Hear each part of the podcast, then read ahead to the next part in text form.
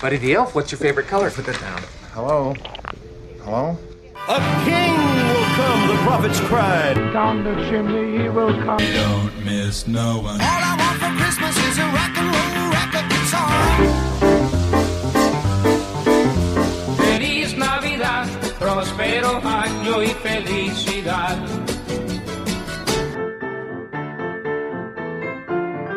Hitch up your reindeer. We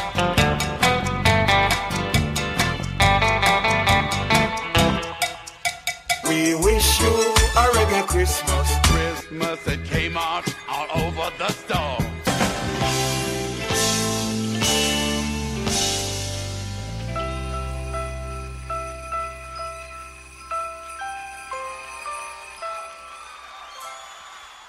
Hello and welcome to Dad Rock. I should say Merry Christmas and welcome to Dad Rock, Feliz Navidad, Dad Rock. or Happy Holidays, or Happy Happy Happy Hanukkah, Kwanzaa. Happy Lena Hanukkah. Uh-huh.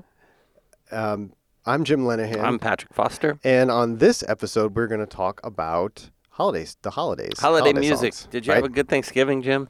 Oh man, as as always, I mean, Yeah. you know, how it, Thanksgiving's awesome. You get to eat all day and Mine some- was so great. Like I don't even remember it Yeah, hardly yet. yeah. You know, I can't even really recall any specific details. I know I was overloaded on tryptophan. We deep fried tryptophan. We skipped the turkey. we just did tryptophan. It's hard to find. You have to email. Uh, email. You have to mail order it, yeah. but it's delicious. That sounds like a lot of fun, hmm It was great. and I appreciate that I Can't that. remember any of it. I, I appreciate that since we're talking about the Christmas season on this episode, that you came dressed as an elf. I did. Um, I'm sorry I forgot my tights, but I have the shoes and the belled hat and and the green velvet. You So look great, stunning, Thank you. Just striking. keep your eyes above the waist if you don't mind. Thank you. So, how do you feel about uh, holiday music slash Christmas music in general, Patrick? You know, I gotta say I like it, but only at the certain times, and and I'll get into the reasons why. But I'm pretty hardcore, man. I don't really like to hear it around the house until uh, I'm gonna say this, like till December gets in the double digits. Oh, is that right? Mm-hmm. That's not what you indicated to me before. I was joking. Oh, okay. Yeah, um, midnight on Halloween is too soon. Yeah. How about you? When when is it okay to start playing Christmas music? First of all, I want to say that I am a unabashed fan of Christmas music. I love it. All right, I do. I, I do like it, but in fact, as we're so we're going to play some of our favorite Christmas songs, Mm-hmm. and it was difficult for me to narrow the list down to my four picks. Um, Me too. And that's why what you're going to hear, you know, may seem kind of obvious or songs you've already heard before, but there's just songs I love so much. But anyway, I have a I have a pretty good collection of Christmas music, and I my rule is today, the day after Thanksgiving. That's it- when kick it off. That's the Christmas music season all right, cool. and that's when you should start that's when you start listening to it and and just enjoy it because here's what I really like about it is that um, it's just ha- for the most part happy music. It's happy music. It's fun. It fits in the season. It makes you feel good for a month. And you know, then you go back on with the drudgery of your life after that. But um, I also find that I will listen to certain artists that maybe I don't even like in general. Just for but when they do Christmas Christmas, music. I'm fine Mhm. with it. You yeah, know, that's an interesting point. Yeah. Yeah. Um, well, let me ask you one quick follow up to that. Are you like so hardcore that you're like constantly playing the Christmas station in your car? You put it on at work. You put it on when you get home. Like 24 hours of Christmas music. so we do listen to the Christmas XM station Okay. Um, in my wife's car. She's the one who has the XM. I don't. Yeah. Um, Big Blue does not have XM. I'll put it on a lot, but I don't listen to Christmas music exclusively for the month because that would drive you insane. It would drive you insane. Yeah. So, but I do like it. And my good friend uh, Kristen, who is my coworker and and good friend, um, she really likes Christmas music a lot. And we used to work together in a sort of an area where it was just kind of the two of us, and there was a constant battle about when she would put it on. But I tried to be lenient. Yeah. Okay, so we're gonna come back and play some of our favorite uh, holiday songs, not necessarily classics, but great songs. Mhm. But first, we have to, Patrick, we have to do our dad rock business. Just get my dad rock business papers in order. Get those papers shuffled. Now get them in order. Okay. First, we have an email here Okay. from George Singleton. George Singleton Uh, he em- he emails us every once in a while. Good guy. Mm-hmm. Here's what he says. Hey team, belated thanks from Hong Kong. This is the guy from Hong Kong for a superbly interesting show with Butch Vig.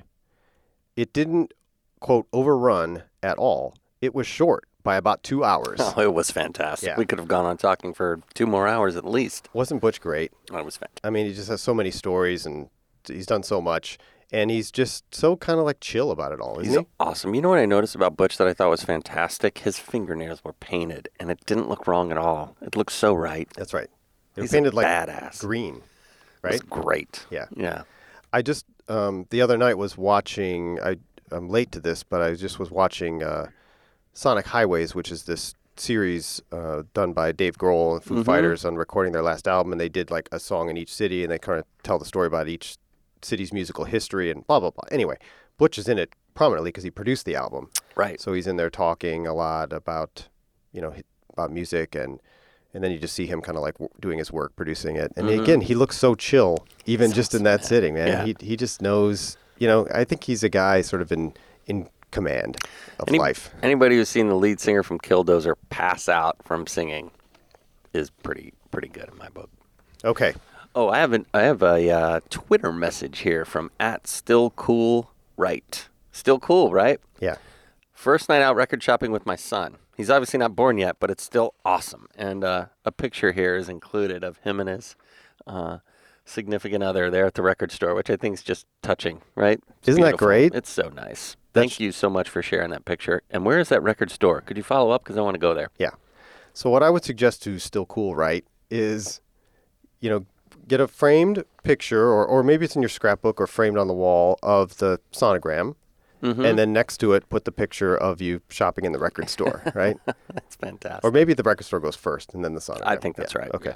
yeah. And I also have a tweet here from Jetty White Wolf. Could be a real name, Could be. maybe not. Mm-hmm.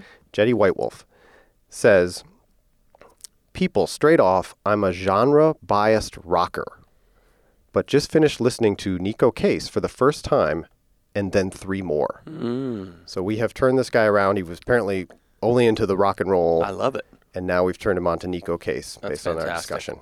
That was a lot of fun, and I have a, a message here from Wa- Ryan Warner, um, who who he sent this to us, saying, "Great Neko episode. Another backing vocal and foil for Neko is fellow redhead Rachel Flotard from Seattle band Visqueen. They played together Bumbershoot, and it was wonderful. So we talked about um, Kelly Hogan, who sings with Neko, and we also talked about Jon Rauhouse, and um, I saw Rachel sing with Jon Rauhouse in a sort of a solo gig that Jon was doing. So she was kind of his sort of Neko for that little tour he did with some of his steel guitar and lap guitar Yeah. uh, music. It was really cool. She's a she's a powerful singer. Another wonderful, alluring singer from the Northwest. There you go. So if you want to go back and listen to any of these episodes with the the discussion of Neko Case, Mm-hmm. the interview with Butch Vig, you know, all the back catalog is available uh, on iTunes. That's what I love about our back catalog. yeah, it's all available. It's Mm-hmm. all out there. We don't, uh, you know, pull it off the shelves and issue deluxe edition re-releases later. Yet. It's all just there. That's right. Um, go to iTunes. You can find them all there. And please subscribe and tell your friends and rate and review us Mm-hmm. while you're there. Okay. Rating and reviewing is great. Also, um, the email address is dadrock at usatoday.com. The Twitter handle is at dadrockshow. And you can also uh, contact us on Facebook, facebook.com slash dadrockshow. Just check us out there. I still got to get on that. I got to look that up. Okay, now getting into the Christmas, the Christmas songs. We I did put um, we did put a call out on Twitter for listeners to recommend some songs Christmas as well, and call our Dad Rock hotline, which is five seven one four two four. 1984. Yep, and we got some really good messages, and this one here. Uh, from Ben, I think speaks to kind of the conversation we were already having. Hey Jim, this is Ben Herman. Um, I'm calling to leave a message about my favorite pop rock holiday song. I'm so glad you asked because I have very strong feelings about this. The answer is There Are Much Worse Things to Believe in, performed by Stephen Colbert and Elvis Costello. It's from Stephen Colbert's Christmas special, which I hope you've seen. It's called A Colbert Christmas, The Greatest Gift of All. And that Christmas special, when I first heard about it, I was like, what is Colbert doing? A musical Christmas special? What? But it's actually a fantastic I mean it's a great show but the the songs are just astonishingly good. He hired uh the guy who writes the music for Fountains of Wayne to write the music and I think an accomplished Broadway musical writer to do the lyrics. And there are a bunch of just really funny, really great songs in there. But this closer with Elvis Costello, There Are Much Worse Things to Believe in, is really a small miracle. The lyrics managed to do something that's it's just extraordinary, and uh, it's actually a moving song, um, even for curmudgeons like me. There are cynics, there are skeptics, there are legions of dispassionate dyspeptics who regard this time of year as a maudlin, insincere, cheesy, crass commercial travesty of all that we hold dear. When they think that, well, I can hear it. But I pity them, their lack of Christmas spirit. For in a world like ours, take it from Stephen, there are much worse things to believe in. A redeemer and a savior and a beast man giving toys for good behavior. The faith in what might be and the hope that we might see. The answer to all sorrow in a box beneath the tree. Find them foolish, sentimental. Well, you're clearly none too bright, so we'll be gentle. Don't even try to start vaguely conceiving of all the much worse things to believe in. Much worse things to believe in. I have never heard that before. Yeah, but I think that goes to what we were saying is, you know, this is a time of year where th- there's a lot you could, you know, complain about or Yeah. find, you know, irritating, but let it go. Just let it go, man. Just have a good time. This is the time of year to just be happy. Just be happy. And I'm glad our caller mentioned Christmas specials because very briefly it reminded me of a Christmas special that I think we should all watch. Uh, it's from 1988. It's Pee Wee Herman's Christmas special. Oh. Have you seen it, Jim? Uh, not for a long time. Yeah, but you've seen it, right? It Yeah, yeah. features Grace Jones. It features um, the Del Rubio triplets. It features Charo, and it features k.d. lang. Among other guests, Little Richard also appears, and Oprah Winfrey, and Whoopi Goldberg, and Joan Rivers. They're all in the same Christmas special, and Frankie and Annette. Did you know It's that a classic. Did you know that this year on uh, Netflix there's a Bill Murray Christmas special? Oh man, really? That's going to be fantastic. I haven't seen it yet, but uh, apparently it's it's done in sort of like that old style kind of variety show Christmas special. Oh, Like an thing. Andy Williams thing or yeah, something? yeah, Ah, exactly. and I think uh, I think George Clooney's on it too. Nice. yeah, That's great. It's going to be fantastic. Okay, all right. So, th- thank you very much, Ben, for that contribution. Thanks, Ben. Very nice. And let's uh, let's have you kick things off, Patrick. What do you got? Uh, we are going to hear a song um, from my favorite guitar player of all time.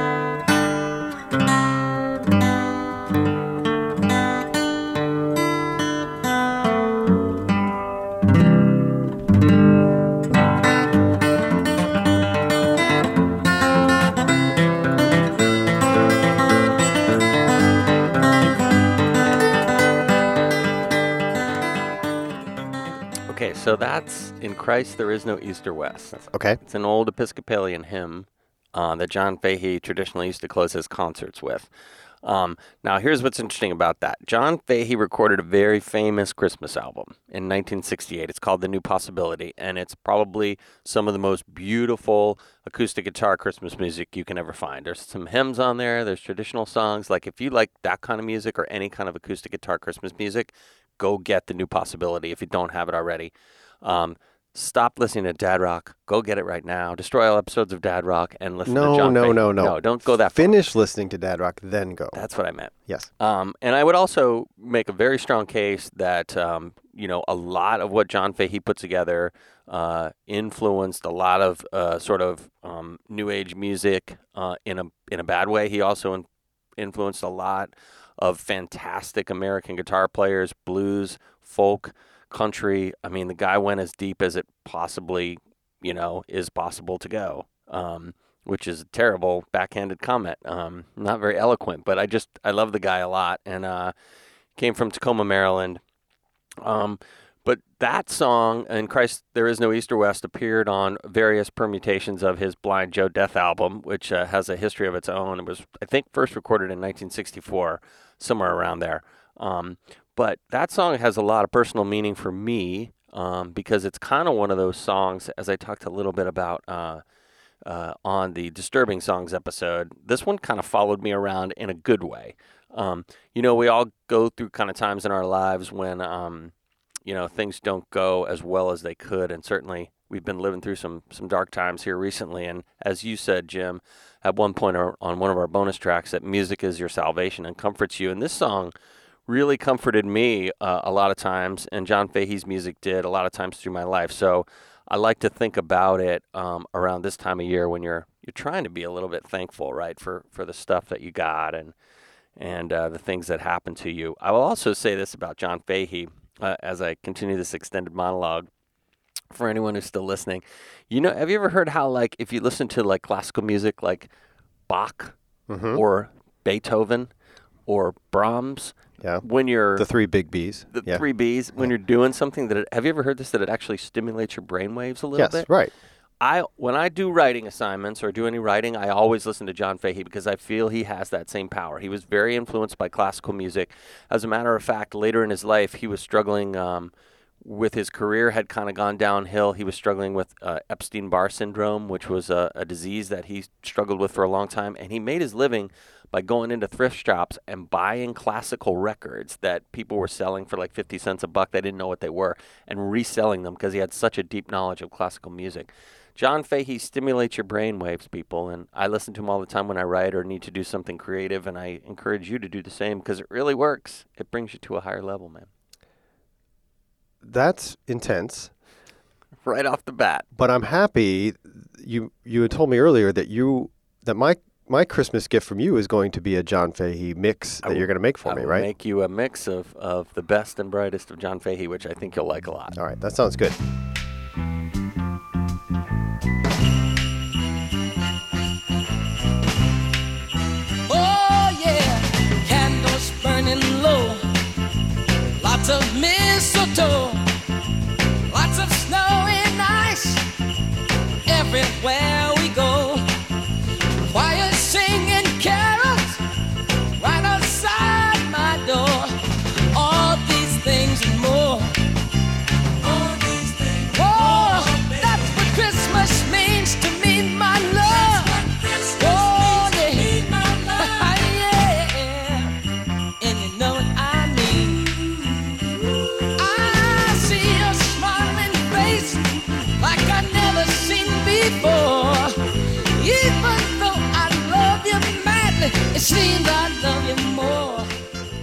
What Christmas Means to Me by Stevie Wonder, 1967, Motown classic. Love it. Um, yeah, I, I picked that because I think it exemplifies what I'm talking about. That you know, Christmas is a time for just like happy music, Yeah. feel good music, Swinging tune. gets you going. Mhm. You know, it, it's exciting, it's fun, it feels like you're at a party, something like that. That was um, Absolutely. that Great wa- party music. That's a great Motown song. It was actually written by uh, a couple of the songwriters have Gordy in their name, so you know it's authentic. It's legit. Another thing about it is that I, it always it reminds me too of the movie Elf. Oh. because it's featured in that movie at one Mhm. point. The movie has actually a great soundtrack of Christmas songs, all Mhm. these kind of like soul and swing and that kind of you know you know kind of party music Christmas songs. Yeah. And in my family, that is our go-to Christmas movie. Okay. The kids Love love, it. Elf. Mhm. It has some great like funny lines that we will quote all year Yeah. long. For example, You're a big boy. What's your name? And uh, what can I Paul. get you for Christmas? Don't tell him what you want. He's a liar. Let the kid talk. You disgust me. How can you live with yourself? Just cool it, Zippy. You sit on a throne of lies. Look, I'm not kidding. You're a fake. I'm a fake? Yes. How'd you like to be dead? Huh? No, he's kidding. You stink. I think you're gonna have a good Christmas, all right? You smell like beef and cheese. You don't smell like Santa. Okay.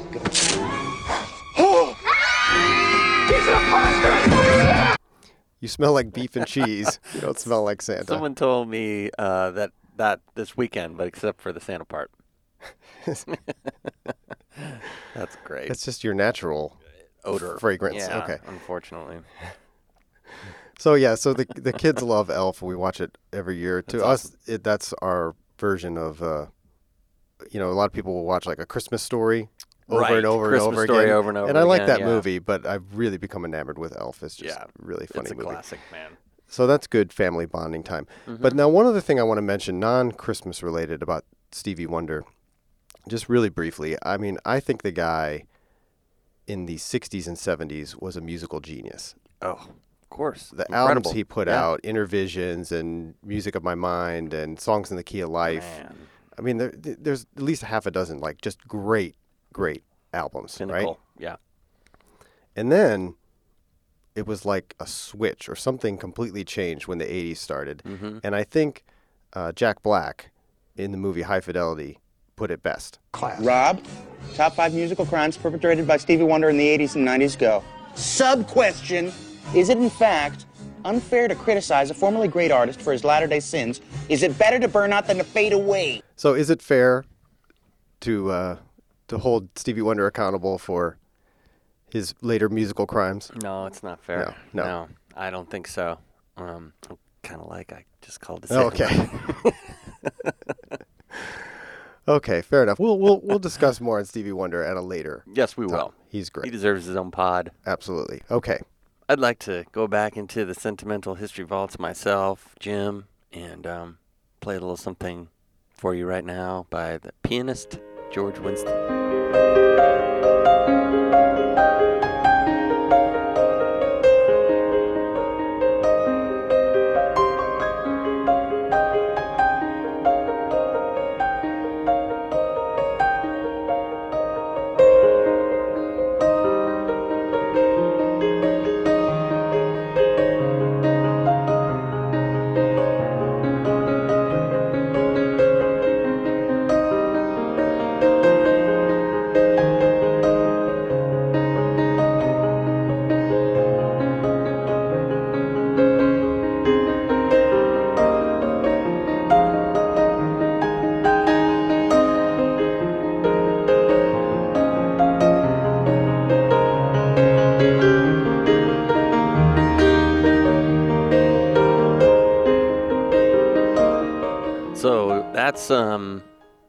George Winston from his December album. Right. Um, we're familiar with that word? I would imagine it would be December.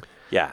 Um, it's kind of an it's a record released in 1982. It's kind of a little song cycle. If you if you look at it, it starts with a track called Thanksgiving, and it goes all the way through Peace, uh, number 12. But it's very tasteful.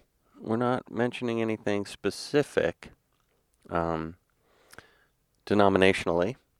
Right. Um, we're not specifically mentioning Santa Claus on the album because there's a song called "Some Children See Him," mm-hmm. but who is that? But anyway, here's what I want to say about this album. It always makes me think of Christmas, and you know what? It's fine. It's it's it's a good album, right? Um, I've probably listened to this album more times than any album, Christmas themed album of all, and here's why. When I first got my job at the record store when I was in high school, it was 1983. And I mm-hmm. was called in as temporary Christmas help. They needed temporary Christmas help at Right. the Musicland store. My friend David Strite got me the job, and I and I was helping out. And even in a mall Christmas, you know, record store in the '80s, it got really, really busy. You know, you needed like three guys on the counter, and it was super busy. Like, but here's what we figured out pretty early on: if you put on this December album by George Winston, every copy in the store would disappear. People were like zombies. They walked to the counter and they're, what, what is this? This is fantastic. I have to have it for my holiday celebrations. And they would just buy copies, cassettes, albums, Jim, were just flying out the door.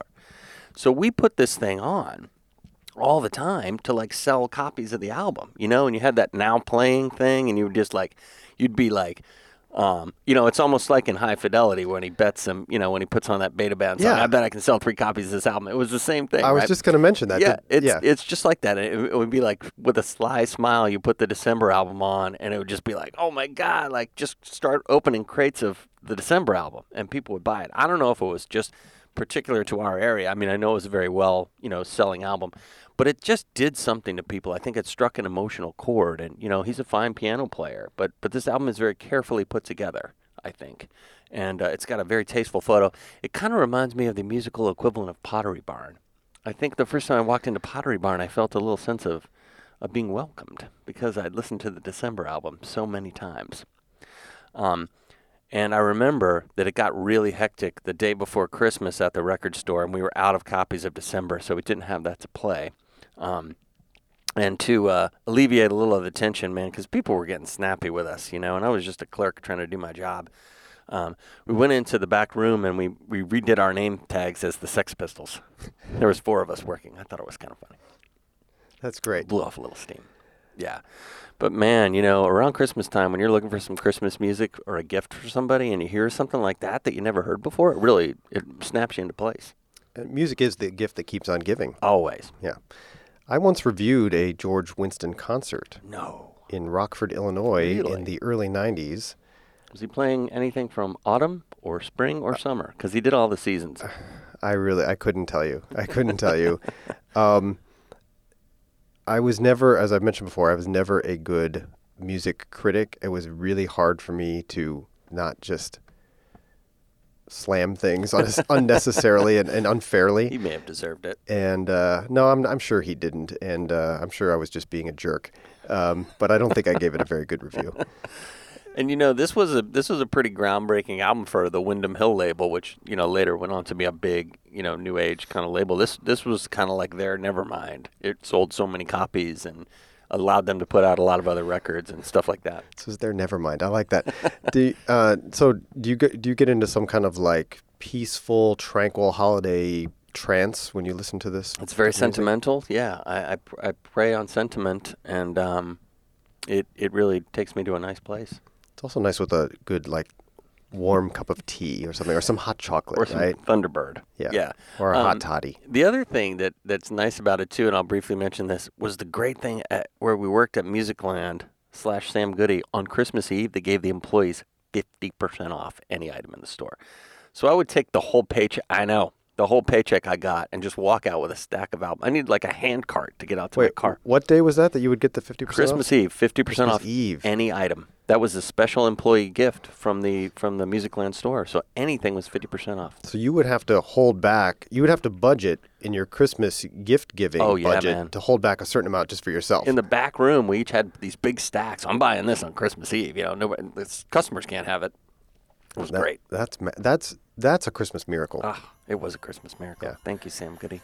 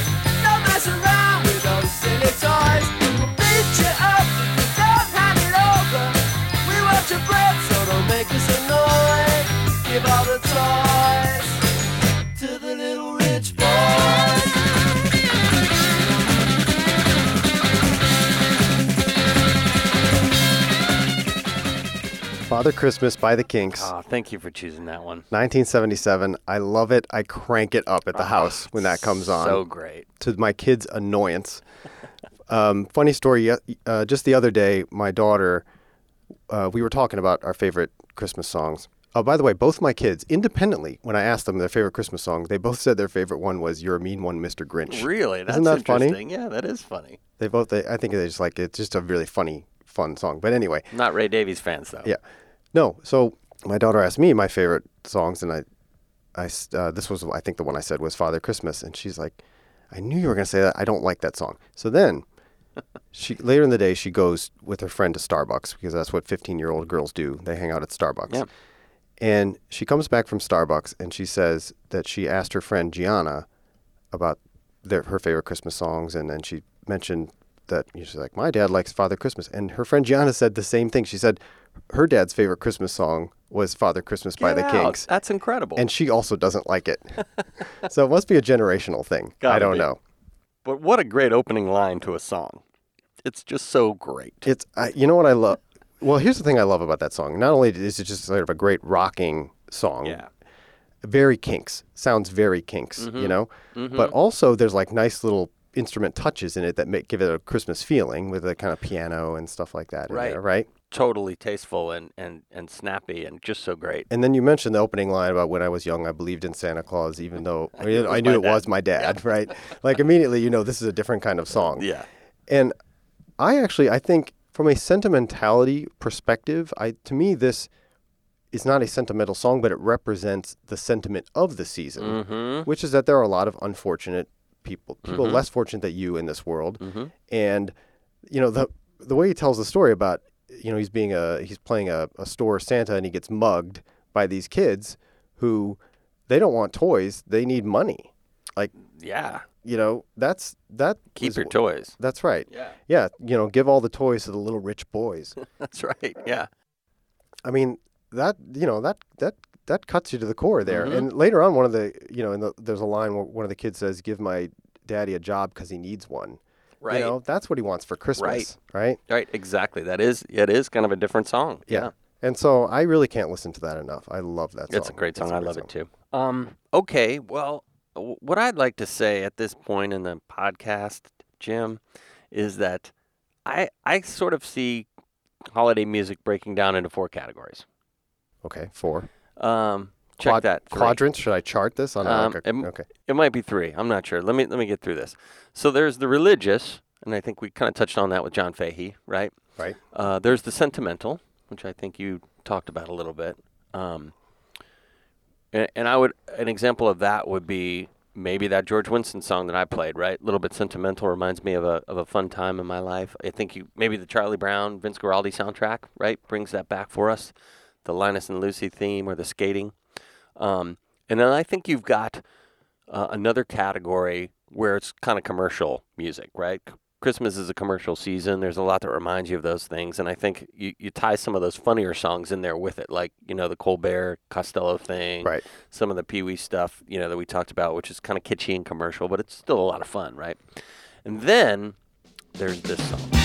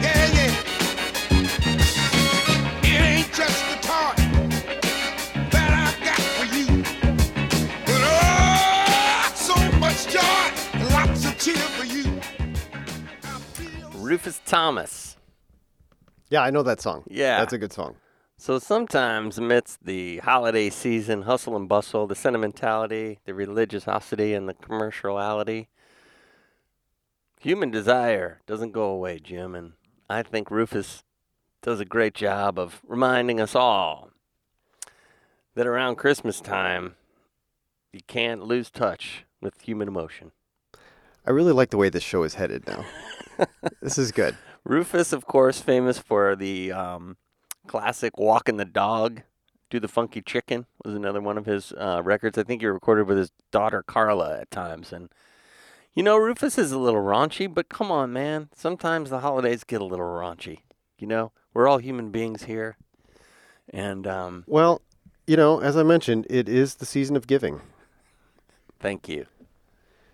And again, I'll be your Santa Claus. You know, and baby, it's cold outside. Yeah, there you go. Yeah. I'm gonna trim your tree. Um. So my next selection. What do you have? My next selection. All right, let me let me set this up and tell you how I dis- how I discovered this. Let's shift gears, This yeah. song. So the year was 1987. Okay. 1987. I was a student journalist at Indiana University, and Mm-hmm. we would get at the school paper we would get um, cassettes and CDs to review, right? Mm-hmm. Record companies would send them over. So I'm, I believe this was a cassette that was that arrived, and I immediately snatched it up, and it was called "A Very Special Christmas," Mm. and it was a compilation of uh, new Christmas songs or newly recorded Christmas songs Okay. by you know contemporary artists, Mhm. and all the money um, from the sales of it would go to the Special Olympics. Oh, okay. And they've made a series of these over the years, but this was the first one, 1987.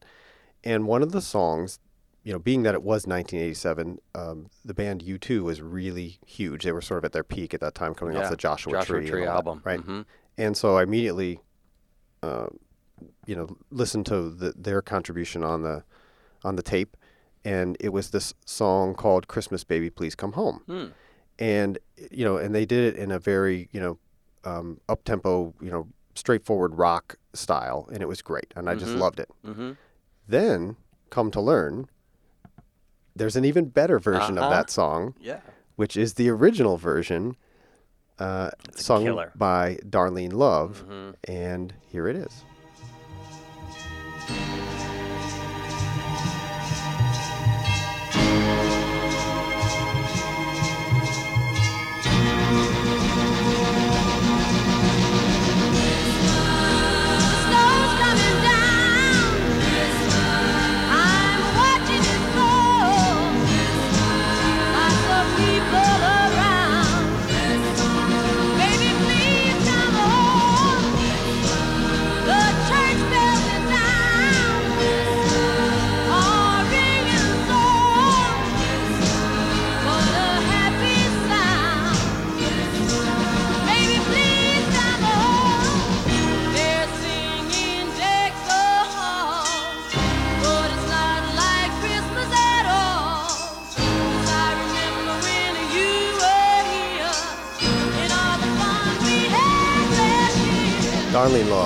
Belting it out.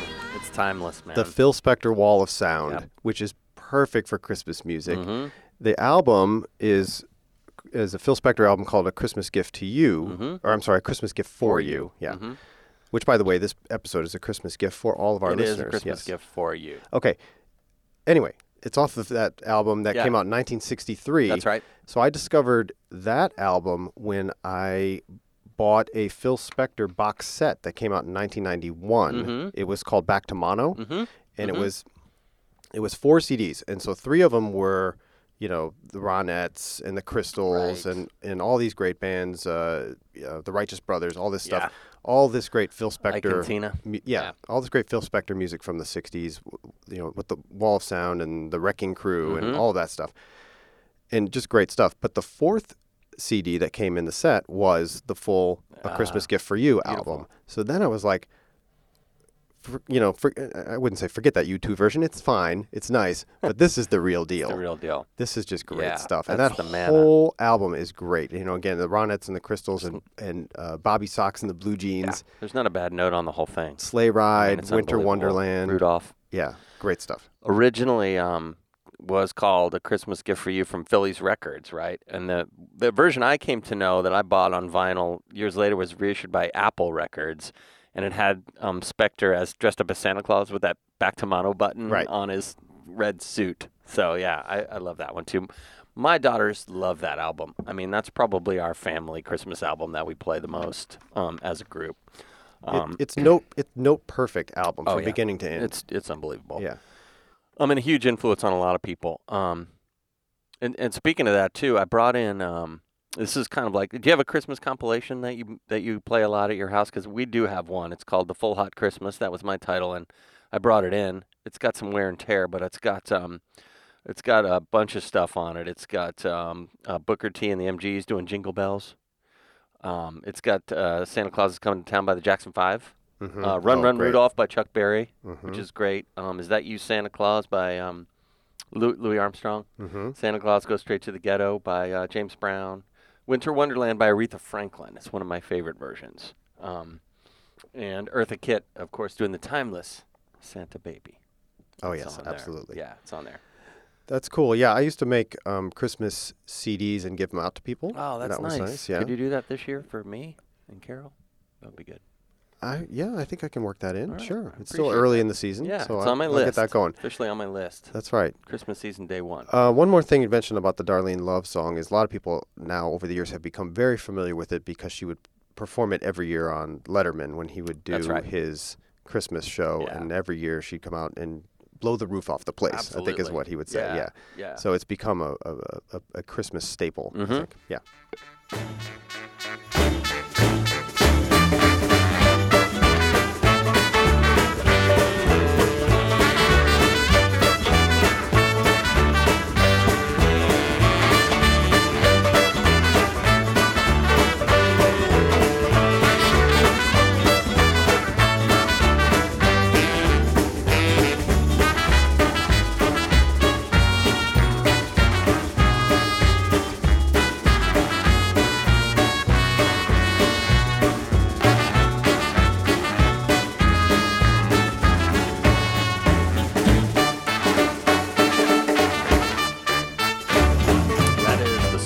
Squirrel Zippers um, from their uh, brief but very enjoyable career, sort of in the mid 90s to the uh, late 90s. Christmas Caravan was their, let's kind of face it, they'd kind of run out of ideas with the hot jazz swing theme Yeah, that they had at that point. But um, Hot was their big album from 1996. If anybody, you know, if you like that kind of sound, that, that sort of hot jazz swing combination updated, uh, they were a great band from North Carolina. They were a lot of fun. Um, and they made Christmas Caravan in 1998. It was it's a really really nice holiday album. It's got a couple original songs, but they take on some standards in that style. You hear right there this big boisterous joyous swing sound, right? Man, they just lean into that song with all their worth. You can hear the trumpet and the banjo and the drums and to me it's just like a song where it's like there's a lot of possibility, there's a lot of happiness in the Christmas season, you know. Your in-laws are coming over, but that's cool you can um, you know you can hang with the squirrel nut zippers and some mulled wine and everything will be good you know wine. and and I just yeah to me it's like the you know it, it encapsulates the the fun spirit of the holiday season that's why I like to listen to that album and that song particularly Yeah, so I remember very well the swing Mhm. revival of the 90s, and it was fun. But I will say this I think it lends, that style of music lends itself very well to the holiday season. Absolutely Again, it- right. It, you have this feeling of being at a, being at a party, Mhm. you know, maybe a nice like, swank cocktail party or something like that, you know. Um, lots of people in red and green and Yeah. the place all decked out and you know it, it's just really fun i think um, yeah there's some great you mentioned i think louis armstrong there's some great louis armstrong christmas stuff that just feels like timeless for the season Absolutely. and then within that revival period of time um, you know um, brian setzer Yeah. put out a couple of really good he did christmas albums um, the big band he had right with that the was big a great band. band, Yeah, yeah. great stuff. Um, I also have a record um, by the Reverend Horton Heat Hmm. from like around the mid 2000s, which has a kind of more like the rockabilly kind of feel to it, but it's a really fun Christmas record too. So yeah, Yeah. yeah, there's just something about that sort of style of that, you know, harkening back to that era that really just works, right? Yeah, and you know, I, I think that they're on that Christmas album and and this Squirrel's Nut Zippers uh, thing that they did too. There's a great feel of authenticity about it, you know, and one of my all-time favorite Christmas albums, uh, and I did not like this Christmas album or this singer when I was introduced to it by my wife Sheila, but um, the Johnny Mathis Christmas album is killer, man. You know, it's just great. Oh, absolutely. His version of Winter Wonderland, and um, I forget it might even be on his version of Sleigh Ride when he says pumpkin pie. That's incredible. Just the Yeah. words pumpkin Okay. pie. I would encourage everyone to stop listening to Dad Rock. Go find that song and listen to Pumpkin Pie. Please? No, Yeah. stop it. Okay. But but speaking of Johnny Mathis, I, I think that's a good example. That that's an Mhm. artist that you might not listen to under normal circumstances, No. right? But with Christmas music, it just works. It it's a does. different thing. Yeah. hmm It really does. We mentioned, you know, sort of the celebration of the season and the and Mhm. the party atmosphere and all of that kind of stuff. You know, there is for some people a certain sadness that comes with Yeah. Christmas time. Can be difficult. You know, it can be difficult if you're, you know, maybe not in the best of circumstances right that time of year Mhm. and you see everybody else, you know, joyful and merry. This between this and Father Christmas, these this this is this fights for my favorite Christmas song just because the just how powerful this song really is and the story that it tells. And I have to do some setup here because we can only play a clip and you really need to hear this song in full because it's it, it it's a great um, story song and it and Really it is. changes in its tone and its scenes. So let me just set this up. Uh, The, the the song is "Fairy Tale of New York" by the Pogues. I know the Pogues are one of your favorite I bands. absolutely love them, and I love this story about this song.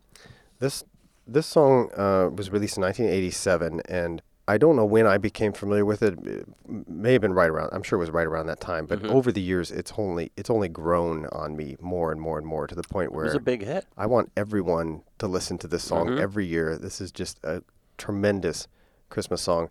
You know, it starts with Shane MacGowan singing "It's Christmas Eve" in the drunk tank. Yep. Right. This is a guy who's down on his luck. Yeah. It it goes into a story about a couple, you know, in New York and some of the struggles that they've had, and Mhm. it and it immediately it, it's very Broadway esque sort of in its construction and and its in its sound, but also has elements of you know um, you know uh, Gaelic sort of folk music, um, you know, kind of pub sing along kind of stuff Absolutely in a way. Yeah, all very Shane MacGowan themes. that's right. hmm Um, but it goes into uh, oh, and and and the um, it's a duet with uh, Kirsty MacColl. Uh-huh. We'll get into that and sad story in a minute. But Yeah. um, but she starts to sing the, wo- the the female lead starts to sing sort of the backstory about how happy they were in you know younger days and How they ended up where they are now. how great the city seemed Mhm. and you know everything was just you know it, you know Broadway was waiting for me and all of this right you told me that Broadway was wait, waiting for me and it it and then you know you get this sense obviously in the song that things didn't go so well for this couple and they actually have an argument in the song Yeah. right with you know shooting insults back and forth Yep. at each other right It is. and then we get to this part of the song that just kills me every time I hear it.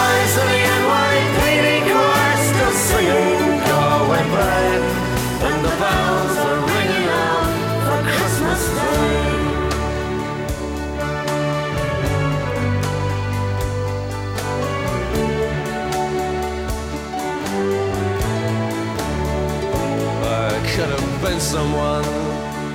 Well, so could anyone.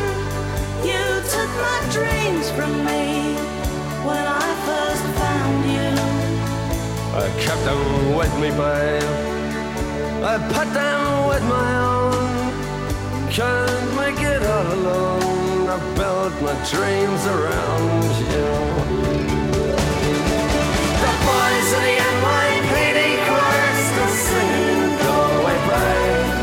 the bells are ringing out for Christmas Day.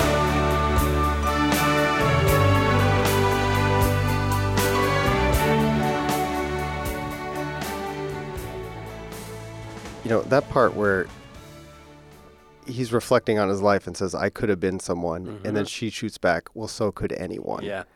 man that just cuts you down It really does. that just cuts you down and then when she says you took my dreams from me and then he steps up and says you know that's not the that's not the case at all Yeah. you know i kept them with me i put them with my own can't make it all alone i built my dreams around you man that's just killer stuff isn't it It's massively poetic Yeah. and and fitting for not only the Pogues career but but a lot of things. I think anyone who is in a serious relationship uh, can can understand that, right? Mhm. You you feel that your your purpose in life is to make this other person happy, and you don't always succeed at that. And the character in this song clearly doesn't succeed at that, but he's never stopped trying in some way, or he believes that that's what he's striving to do, and, and he hasn't forgotten that. And you know, and then and then to say I can't make it all alone, you know, it's it's um, you know, he he he, he needs her. And he wants her to be happy and wants her to need him, Yeah, right? And, exactly right. Oh, Yeah. Oh, it's just killer stuff. And then the song just sort of ends on that note there. You don't know what's going to happen with them. No. Um, but he, you know, laid it all out for her, and hopefully, that's that's enough, right? Yeah, exactly right. And and sometimes that's all you can really ask for. Um, it's one of Shane MacGowan's most incredible creations, and to me, like an amazing capstone, the way I see it on the Pogues' career. Yeah. Yeah, and obviously, you know, and I forgot to mention, you know, the character obviously is a drunk and a gambler. You know, Yeah. he he made some money, came in eighteen to one. You know, it's just it's it's just great They've stuff. both been down on their luck. It is. It's a Broadway play and, in one pop song. Yeah, it apparently took a, a, about two years to write and record that To get it song. right. They kept going Mhm. back and forth and reworking it, reworking it, and uh, They know what they wanted to achieve. Yeah. it's just brilliant. And you know, and, And- the boys of the NYPD choir are still singing Galway Bay. You can Mhm. picture that.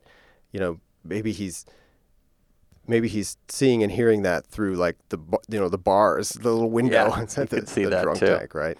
Yeah, and I think, as you mentioned, Kirsty MacColl's involvement adds a tinge of um, bittersweetness to it. Um, yeah. Sadly, she died in 2000 in a horrible, horrible circumstance. You know, was- Terribly tragic, Yeah, she was she was diving with her family in uh, Cozumel, Mhm. and there was an oncoming speedboat. She actually pushed her 15 year old son out of the way, and she got struck and killed by the boat. It's unbelievable. Um, it, yeah. So there's when you know that story too, it lends even more Mhm. sadness to that song. And you know, we talk about Christmas, and I mentioned this. You know, I love to listen to the happy music. I love the music that's up tempo that just makes me feel good. Yeah. But there's n- nothing wrong with uh, feeling sad too. It's, the, when you feel a certain sense of sadness or melancholy, that just makes the happy times even better. I agree, you know, and you remember those times when all those folks that aren't here now were with you, and you crack open another uh, bag of chestnuts and um, another bottle of Thunderbird, and everything's okay. There you go. Okay, so closing business time. Closing business. Um, Business, business. Listen to Dad Rock every week on iTunes and SoundCloud and Stitcher. I listen to it every weekend. Yeah, good. Yeah. Yeah. While you're, you know, doing your household chores. Yep. Or Doing- driving your daughter around to soccer. Whatever it is, I just pop it on the old cassette deck on the weekends. Uh, please tell your friends about the show.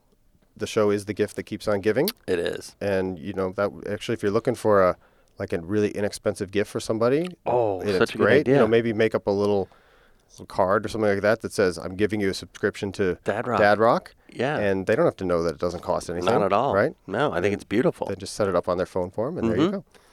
Such a Um, good idea, Jim. Also, rate and review us on iTunes, and the podcast is part of the USA Today Podcast Network. Mm-hmm. And you can also, as I mentioned, you can call the Dad Rock hotline and, and leave messages there. Mhm. That's 571 424 1984. Yep. And I wanted to mention that again because we have another call to close us out on this holiday spectacular. Oh, fantastic. Um, this caller uh, gives us a great song to close out on. Um, I would just want to set this up by saying I was not familiar with this song before I heard it, but it has great sort of Christmas nostalgia in it, and also uh, a really funny line about something about um, mom being unstable. mom is like drinking and she's unstable, which is which is fun too. But there's a lot. It, it's a it's a British song, just so you know. Some of the references are very British, but I think they're sort of also universal in remembering Christmas time as a kid. And with that, uh, I'd like to wish all of our listeners a happy and joyful holiday season. Happy holidays, y'all. Hey guys, Scott calling from Terre Haute here. Uh, in regards to favorite uh, pop rock holiday song, used to be Fairy Tale New York by the Pogues with Kirsty MacColl. May she rest in peace. But um, ever since Manic Street Preachers came out with Ghost of Christmas, that has unbelievably toppled the song from the throne. Uh, it's just really fantastic, especially if you spend any part of your childhood in the 1970s. You can identify with it. Um, I just really love it, honking saxophones and everything. So